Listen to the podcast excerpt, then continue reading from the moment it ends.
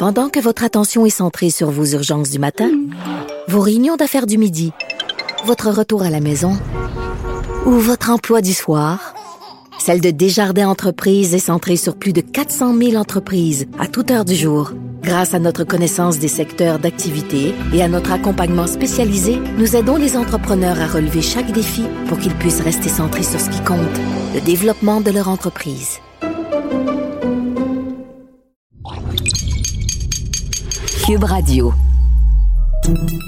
Salut, c'est Charles Dran avec l'équipe dans 5 minutes. On s'intéresse aux sciences, à l'histoire et à l'actualité.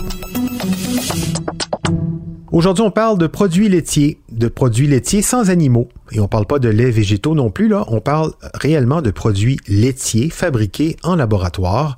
C'est désormais une réalité à l'aide d'un processus de fermentation. Évidemment, cette innovation, ça amènera les régulateurs à reconsidérer ce qui fait vraiment que quelque chose est du lait ou du fromage, alors qu'on vit dans un monde où les gens ont de plus en plus envie de savoir précisément ce qui se trouve dans leur assiette. Comment ce genre de produit pourra évoluer? Est-ce qu'on appellera toujours ça du lait ou du fromage si ça vient pas des vaches? Mais que c'est pareil. Voici Il y jeté. La compagnie Perfect Day créée par le bio-ingénieur Ryan Pandya, est à l'avant-garde d'une révolution alimentaire. Elle fabrique et vend des produits laitiers, mais n'a pas de vaches. Au lieu d'avoir une étable, l'entreprise possède un bioréacteur dans lequel elle cultive des micro-organismes génétiquement modifiés pour sécréter des protéines de lait. Les protéines ne ressemblent pas à celles du lait, elles sont identiques à celles du lait. Avec Perfect Day, Ryan Pandya voulait vraiment faire du fromage à la crème. C'était son rêve. Mais s'il n'a pas encore atteint cet objectif, il a réussi à faire mieux de la crème glacée. De la crème glacée! C'est la seule entreprise laitière dépourvue de vaches à avoir mis un produit sur le marché jusqu'à présent. Il s'agit donc officiellement d'une crème glacée végétalienne, donc elle peut être consommée par des végétaliens, même si les protéines qui s'y trouvent sont également présentes dans les produits laitiers issus des animaux. Le procédé utilisé est le même que dans une brasserie de bière, mais au lieu de fabriquer de l'alcool, cette entreprise-là crée des protéines de lait. Quand on brasse de la bière, la levure demeure dans le produit fini. Mais ici, on retire les cellules de levure pour obtenir les protéines de lait à l'état pur. Donc, même si elles sont génétiquement modifiées, ces levures-là ne se retrouvent pas dans le produit fini, donc il est bel et bien sans OGM. Les différentes sortes de produits visant à remplacer les éléments de notre alimentation d'origine animale ont déferlé dans les rayons des épiceries depuis quelques années. Beaucoup de gens veulent réduire leur consommation de viande, mais veulent encore manger des hamburgers.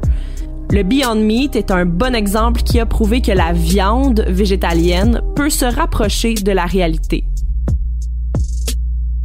Mais entre manger un steak par jour et ne consommer que des protéines d'origine végétale, une troisième révolution se prépare tranquillement.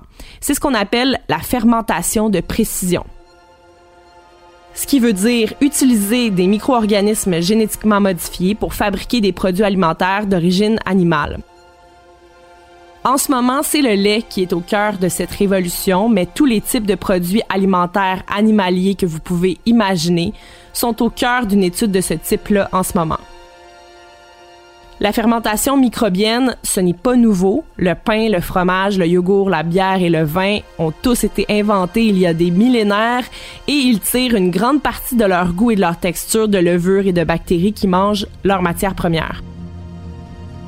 C'est aussi le cas de la choucroute, le kimchi, le miso, le kombucha, le tempeh et de plusieurs autres produits. En 1990, la Food and Drug Administration des États-Unis a approuvé la chimosine génétiquement modifiée pour la fabrication du fromage. Cette enzyme-là permet à la caséine, protéine du lait, de cailler. Avant qu'on ait accès à cette enzyme de façon génétiquement modifiée, il fallait aller la chercher dans l'estomac de veaux non sevrés. Dans les années 70, il y avait une pénurie, donc les entreprises de biotechnologie se sont lancées dans la production de la chimosine. Aujourd'hui, la chimosine génétiquement modifiée est présente dans 90% des produits alimentaires qui en nécessitent. Cette technologie des années 70 consiste donc à cloner le gène et le coller dans une bactérie ou une levure. C'est ça la fermentation de précision. Aujourd'hui, dans le milieu de l'innovation en fermentation de précision, les trois quarts des entreprises travaillent sur le lait. Grâce à ça, la startup Perfect Day dit utiliser 98 moins d'eau et 65 moins d'énergie que ce qui est nécessaire pour la production de lait d'origine animale.